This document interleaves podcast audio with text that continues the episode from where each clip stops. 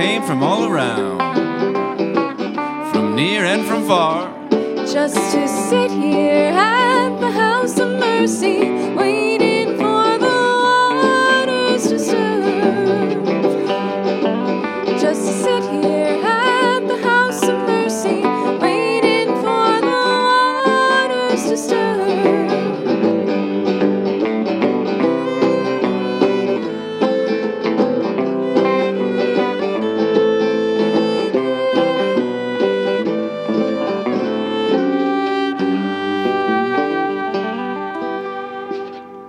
Once upon a time, you dressed so fine. Threw the bums a dime in your prime. Didn't you? People call, say, beware doll. You're bound to fall. You thought they were all kidding you? You used to laugh about everybody that was hanging out. Now you don't talk so loud. Now you don't seem so proud about having to be scrounging around for your next meal. How does it feel? How does it feel? That one always gets me at the holidays. It is really.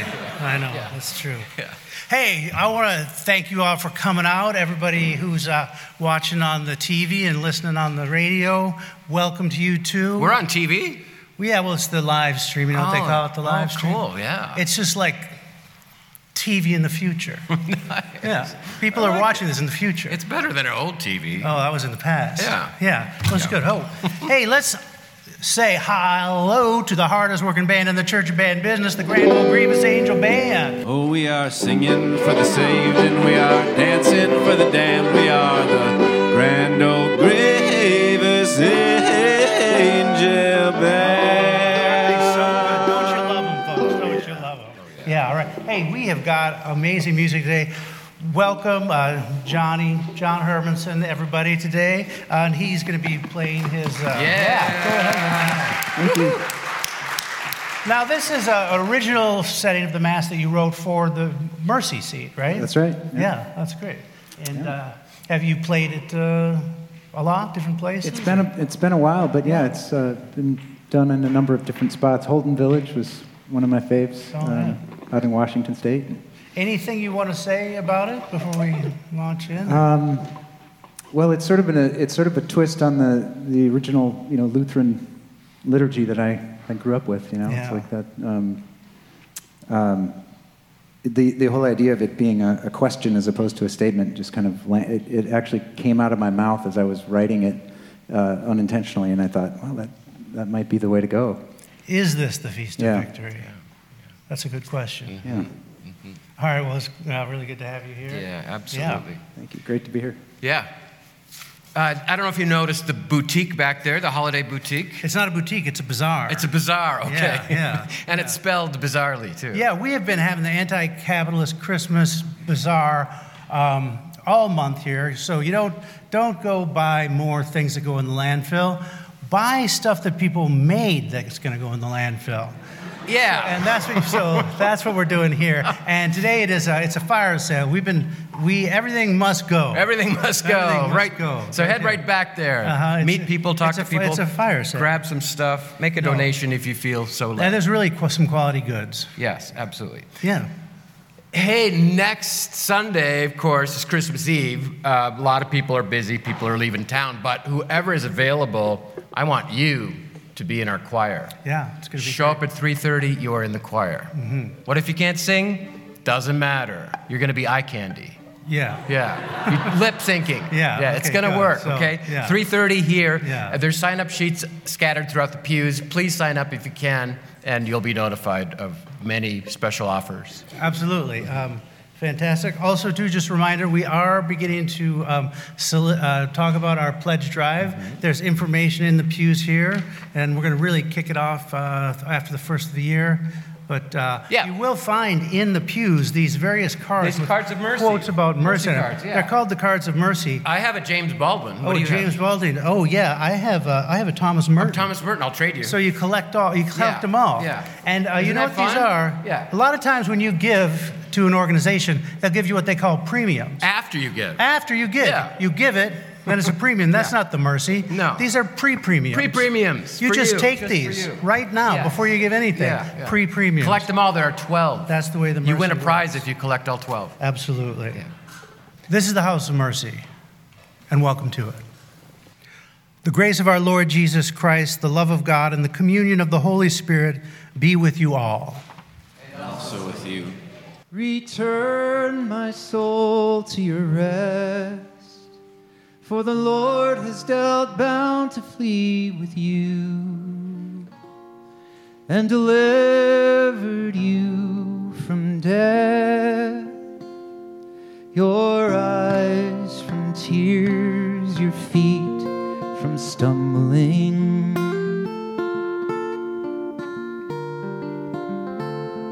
in peace, let us pray to the Lord. Lord, have mercy. For the peace from above, and for our salvation, let us pray to the Lord. Lord, have mercy. For the peace of the world, the well-being of the church, and the unity of all, let us pray to the Lord. Lord, have mercy. For this holy house and all who offer here worship and praise, let us pray to the Lord. Lord, have mercy.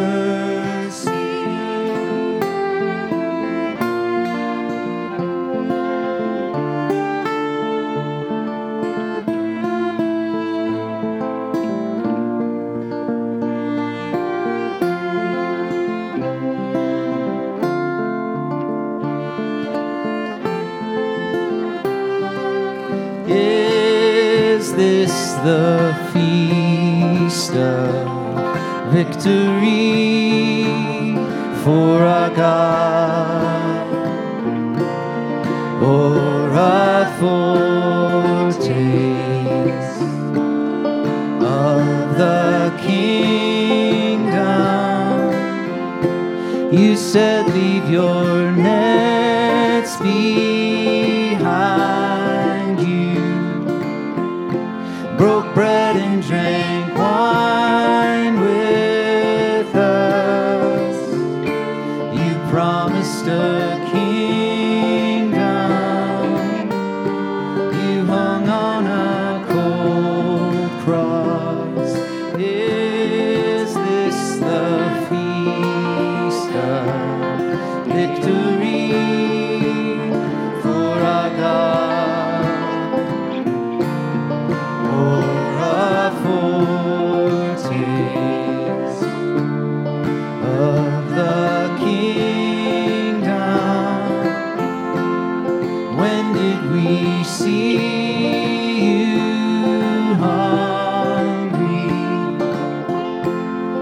When did we feed you, Lord?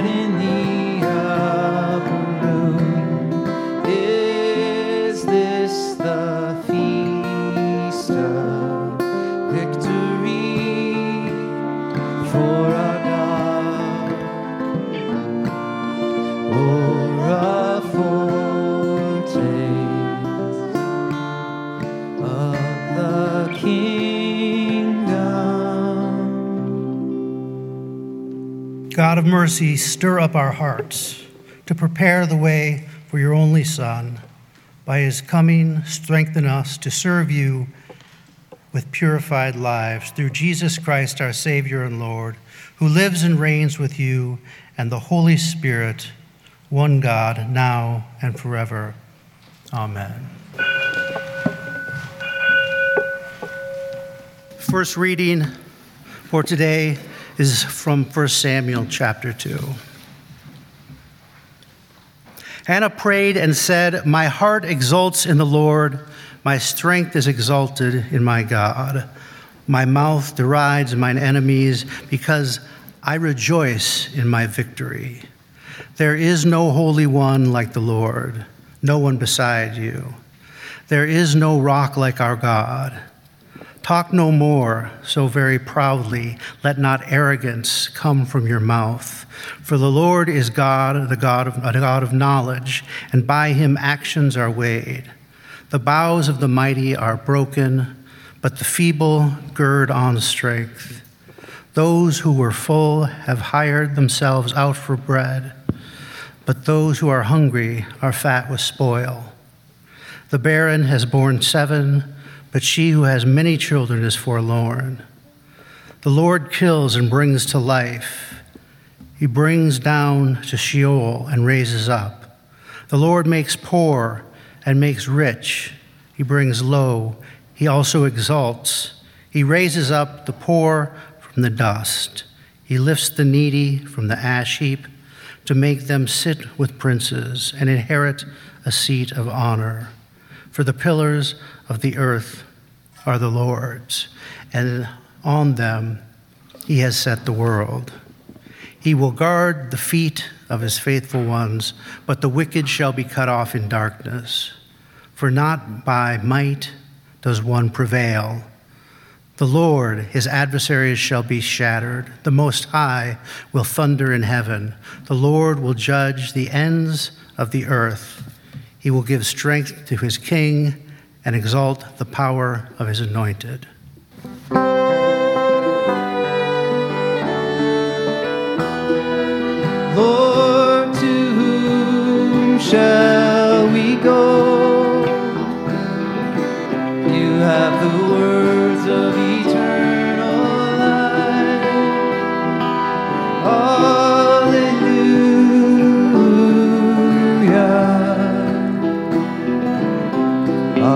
Hallelujah. Please stand for the reading of the gospel. The Holy Gospel according to Luke. Glory to you, O Lord. And Mary said, "My soul magnifies the Lord, and my spirit rejoices in God, my Savior. For he has looked with favor on the lowliness of his servant. Surely from now on all generations will call me blessed. For the Mighty One has done great things for me, and holy is his name. His mercy is for those who fear him. From generation to generation, he has shown strength with his arm. He has scattered the proud in their thoughts, in the thoughts of their hearts, and he has brought down the powerful from their thrones and lifted up the lowly. He has filled the hungry with good things and sent the rich away empty. He has helped his servant Israel in remembrance of his mercy, according to the promise he made to our ancestors, to Abraham, and to his descendants forever." And Mary remained with Elizabeth about 3 months, and then they returned home. The Gospel of the Lord. Praise to you, Lord Christ. The classic. According to Hans Georg Gadamer, the classic has a superabundance of meaning. That is, each time we revisit a classic, we draw new insights. A classic often contains conflict, realism, violence. The classic admits our shadow side, our fallenness, and perhaps the hope of redemption. That's why, according to your House of Mercy professor, there continue to be 3 and only 3 classics. The first is Rankin and Bass's 1964 Rudolph the Red-Nosed Reindeer. In spite of some really atrocious songs, I am old Kris Kringle, I'm the king of jingling. The story is about these misfits. The misfits are victims of violence. They are driven away by domination that cannot recognize otherness. So the misfits band together, form a little community, and they end up saving Christmas. Okay, it's a little too tidy. But hey, I'm a sucker for that stop-action animation they use. Animagic, they called it. These hundreds of strange handmade creatures with fuzzy round bodies and great big eyes. They are cute to the point of repulsion. And yet at the same time, I find myself strangely attracted to them, especially that Clarice. Second on our list of classics, a simple story of transformation. The Grinch, Chuck Jones' version, the animated one. The Grinch tries to take away Christmas, only to discover that the magic of the season lies not in the presents we buy, but in the hands that we hold. Okay, so it's totally sappy Hollywood drivel, but the recognition scene and the response of that little dog Max is so well done that it qualifies just barely as classic number two. Number one on our list of classics, A Charlie Brown Christmas. It certainly contains a superabundance of meaning. There is violence, rivalry, greed in it. Charlie Brown is the scapegoat on which his friends build their tenuous alliance. Yet, in spite of it all, here is Linus, the vulnerable, insecure, sweet Linus, delivering the goods. Lisping Linus, speaking the Christmas story. And the best, most timeless line, Charlie Brown's little sister, Sally, explaining why she's asking Santa to just send a 10s and 20s. All I want is what I have coming to me. All I want is my fair share. Realism, greed, violence. A true classic is aware of the darkness. Mary's Song of Praise, the Magnificat, is our gospel text for today. It's a song, a musical interlude, an aria at the beginning of Luke's story. We'd like to treat it as something pretty, the feel-good song of the season, sung by a wistful young pregnant girl who, like puppies and rainbows and warm woolen mittens, fills us with aw shucks cuteness. But the more you dig, the more conflict and vengeance and rivalry you find in Mary's song. There is violence here. Mary's song does not drop out of thin air. It's actually a carefully crafted reworking of a much more ancient song, the Song of Hannah that Russell read, found in 1 Samuel. And here's the backstory of the Song of Hannah. There was this man, Elkanah. He had two wives, and once a year, they would all go up to Shiloh to make their sacrifice. It was a big public spectacle. His first wife, Peninnah, would get to line up and show off all of her sons and daughters, and they would all make their sacrifices, while Hannah is thinking, those perfect little brats, what do they know? Because Elkanah's other wife, Hannah, had no sons or daughters. She was barren, the text says. And Hannah and Peninnah are rivals, and they go for the throat. The book says Hannah's rival used to provoke her severely, to irritate her, because the Lord had closed her womb.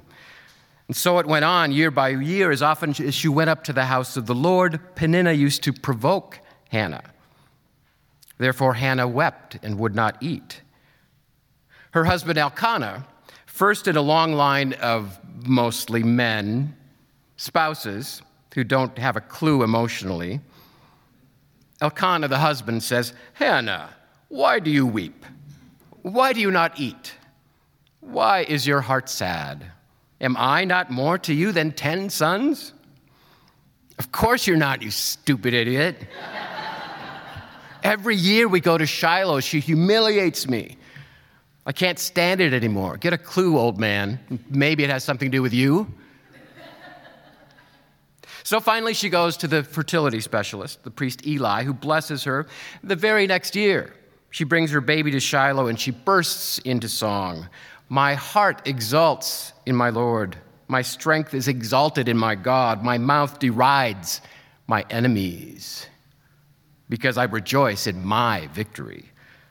The barren has borne 7, but she who has many children is forlorn. The Lord makes poor and makes rich. The Lord brings low. The Lord also exalts. The Lord raises up the poor from the dust. The Lord lifts the needy from the ash heap. The Lord will guard the feet of the faithful ones, but the wicked, meaning you over there, the wicked shall be cut off in darkness. That is one violent little song. It's all about turning the tables, retribution, a reversal of fortune in which the mighty are laid low and the lowly receive their turn. Is it anything more than gloating? You were on top. Now you're on the bottom. How does it feel? So we have this ancient song of triumph over our rivals, only now it appears in Luke's story. Luke places some of these very same violent, gloating, vengeful words in the mouth of young Mary. And really, it doesn't take too much imagination to see Mary's song as a song of victory over her rivals. Mary's people are powerless, the victims of an occupying Roman Empire. Is Mary's song simply a taunt that celebrates the reversal of fortune? Mary sings, God has shown strength with God's arm. God has scattered the proud in the thoughts of their hearts. God has brought down the powerful from their thrones and lifted up the lowly. God has filled the hungry with good things and sent the rich away empty. Are Mary's words simply a song of triumph over her enemies, a vision of vengeance? Well, like any good opening, the first chapter of Luke is meant to draw us in. Luke is teasing us, playing with us, setting us up. His story is framed by this apparent reversal of fortune. The wheel of fate spins, and this 14-year-old peasant girl from Galilee is quite impossibly on top of the world. But then Luke will pull the rug out from under our feet. And as he tells his story of Jesus, he will show us over and over again that Yahweh, the Father of Jesus, is not Zeus, is not the great Jupiter who sits on Mount Olympus waiting to punish the scofflaws. Yahweh is not vengeful and a violent God to be feared. And good fortune is not a sign of God's love for you. It is not a sign of your inherent worth. And there is no such thing any longer as the blessing and the curse. All are blessed in this one. Jesus will tell his followers, happy are you, not when good fortune happens. Rather, happy are the meek. Happy are those who mourn. Happy are the peacemakers.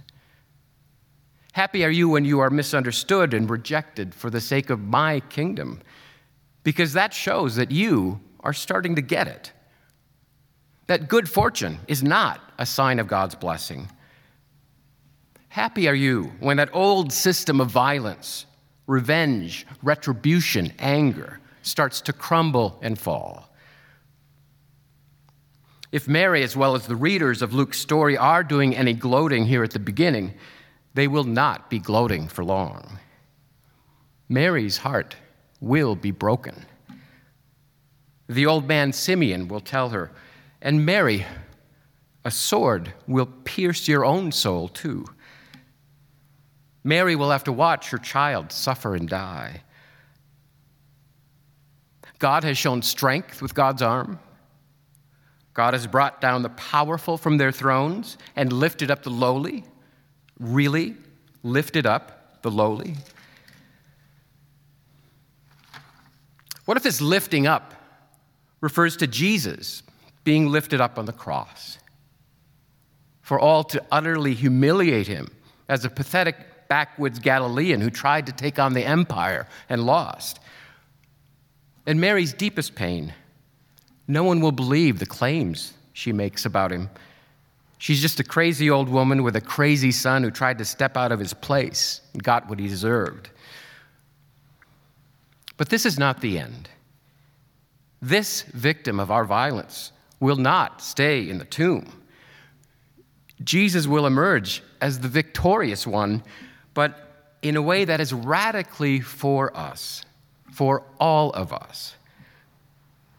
Jesus will take our whole violent and vengeful world and throw it in our face and confront us with it. You were measuring your worth according to fortune, according to supposed signs of God's blessing. Well, that whole world is based on nothing but violence. That whole world depends on your belief that you are in rivalry with others for a limited amount of goods, a limited amount of fortune, a limited amount of love, that if some are blessed, others must be cursed. But God's mercy doesn't work that way. In this story, the victim returns from the dead. The victim returns, not as vindicator, not as punishing judge, but as the forgiving victim, one who takes the side of all victims, all the forgotten victims of history, one who shines a bright light on all of our violence.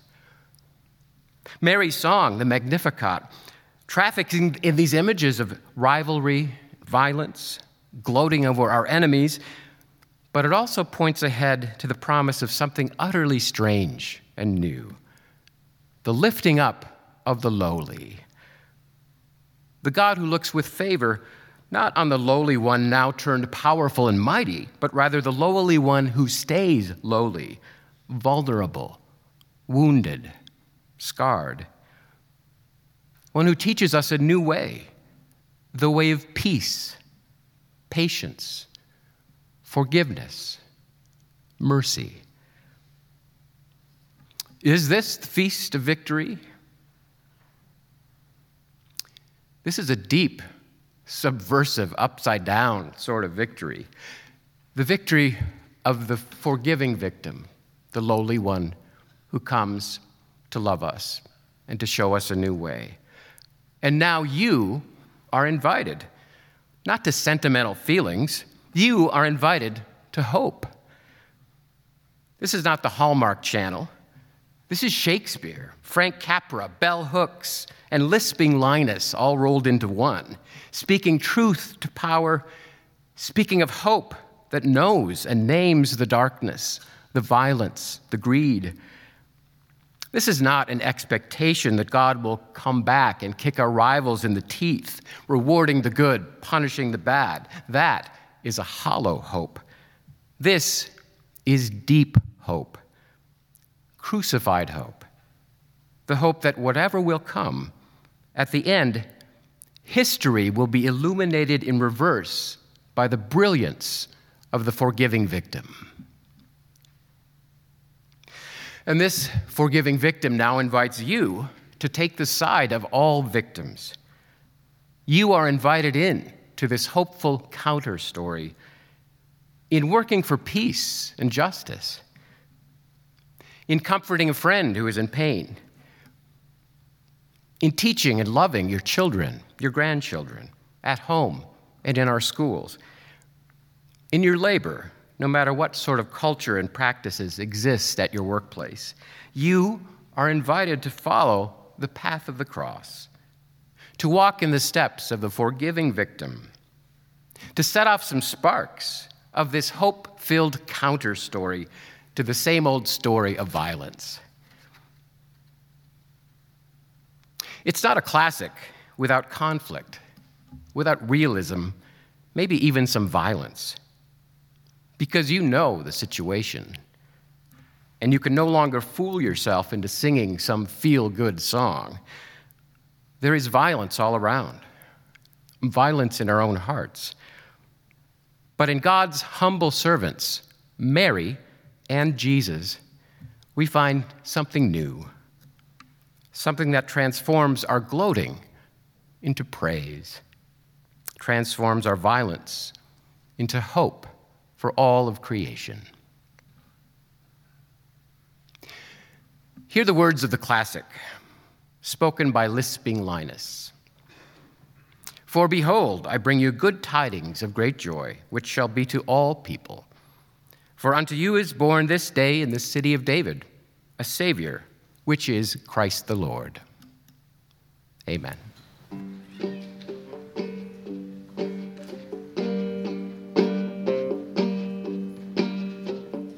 Come, thou long-expected Jesus, born to set thy people free. From our fears and sins release us, let us find our rest in thee. Israel's strength and consolation, come of all of earth thou art, dear desire of every nation, joy of every longing heart. Born thy people to deliver, born a child and yet a king, born to reign in us forever. Now thy gracious kingdom bring, by thine own eternal spirit, rule in all hearts alone, by thine all-sufficient merit, raise us to thy glorious throne. I invite you to join me in the prayers of community. I'll end each petition with God in your mercy, and I invite you to respond. Hear our prayer. God of mercy, help us to hang on to our faith, and not by the skin of our teeth, but with hearts that expand. This may require a miracle when many point to Christianity as a reason to build walls or deny people food or shelter or wedding cake. Help us to be Christ-like, to act justly, to love mercy, and to walk humbly with you. God, in your mercy. God of mercy, we pray for all those who are grieving, or depressed, or angry. Help us to be sincerely and tirelessly kind to each other. Help us to be kind to ourselves, to practice a radical self-love, the same love you have for us, which enables us to stand up for ourselves and for others. Help us to read more and think more and to speak up and to listen carefully. God, in your mercy. God of mercy, we pray for all those in our world, in our culture, in our neighborhoods, who work for justice. We pray for those who never give it a thought. We pray for those who are battling health problems and the people who are taking care of them. We pray for those who live with addiction, for those who are suffering homelessness. We pray for all victims of violence, of hate, of fear, of greed. We pray for the bullies and the aggressors. Help us not to use our power to exploit others. Help us to use whatever power we have for good and to give it away when we can. God, in your mercy. God of mercy, we have not always loved you with all that we are. We've hurt people in our lives and those who pass through our lives by the things that we have said and done. We ask for your forgiveness and know that you judge us with your grace. God, in your mercy. God of mercy, meet us now in this extended time of silence.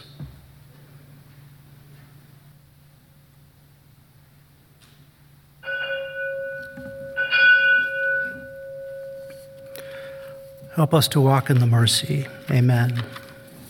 Could I get everyone to join me in giving a warm House of Mercy welcome to our guest artist today, John Hermanson. Thank you. This is from Isaiah 5.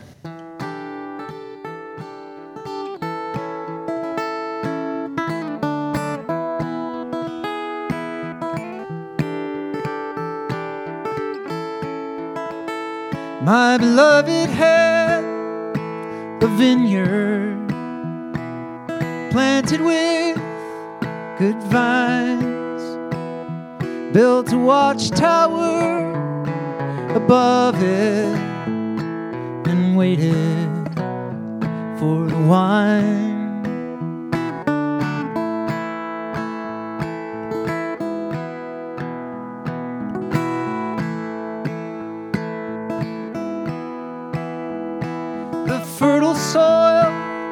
When the time came, yielded only wild grapes.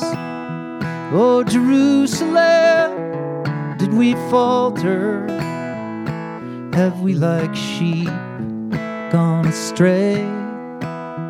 Did we wander? Did we wander? Did we wander in the wilderness?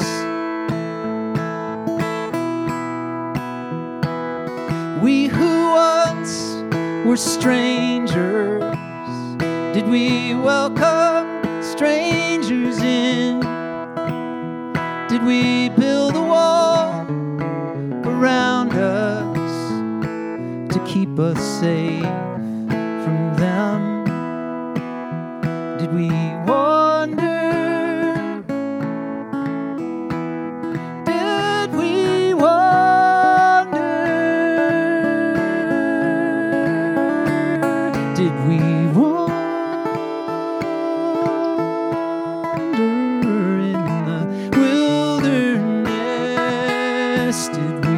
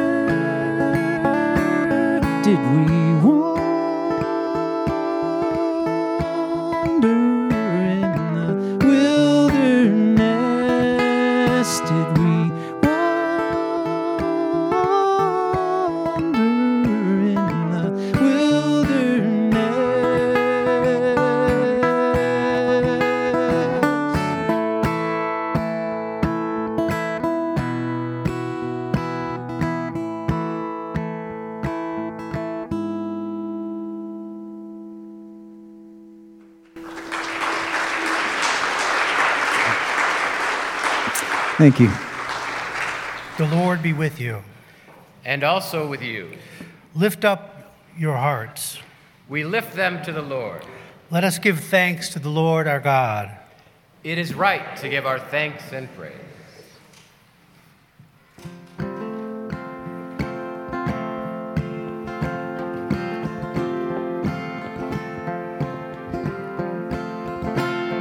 Neither life nor death, nor angels, nor demons, nor rulers, neither high nor depth, nor things past, nor present, nor future, nor anything in the creation can separate us from the love of God in Jesus. Hold on in the highest, Hosanna, Hosanna, Hosanna in the highest, Hosanna, Hosanna.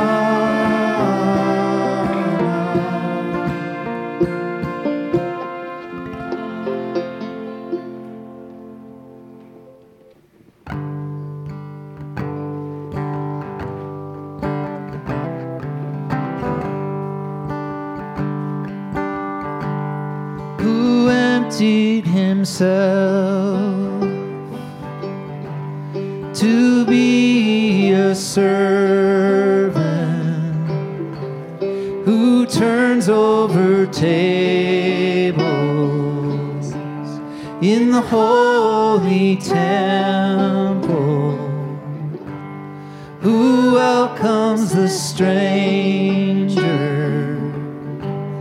who visits the prisoner, who lifts up the poor from the dirt and the dust, who asks the same thing of us, who asks the same thing of us, who asks the same thing of us, Lamb of God,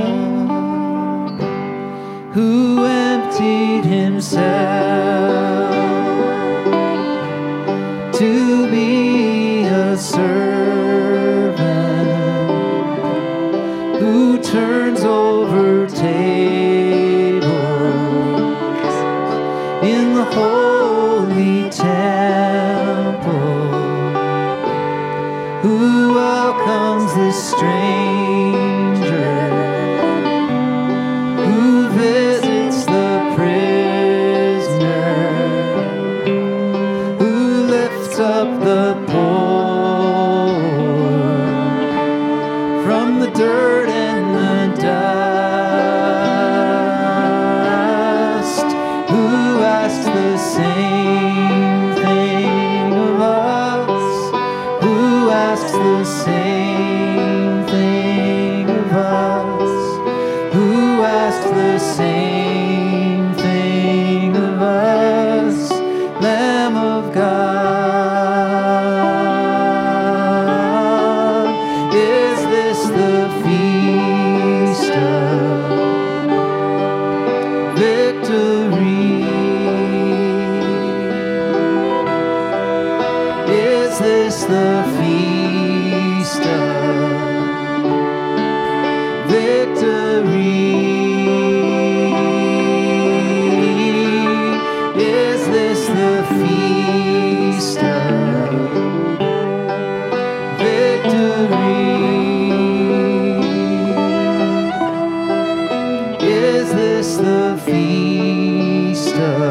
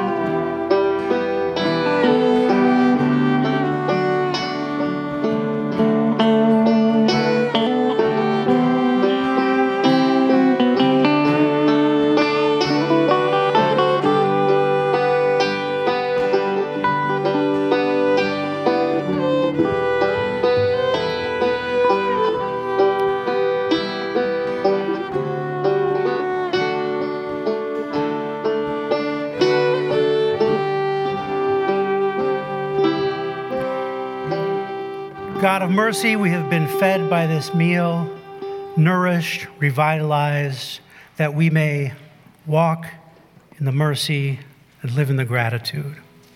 Amen. Amen. Now, may God bless you and keep you. May God's face shine upon you. And may God lift up your spirits and give you peace. Amen.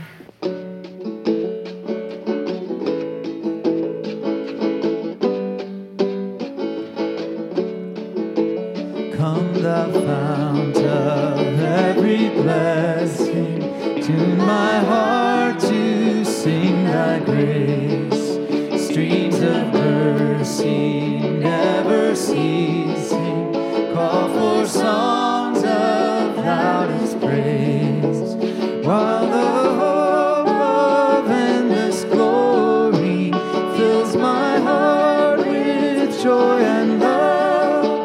Teach me ever to adore thee, may I still thy goodness prove.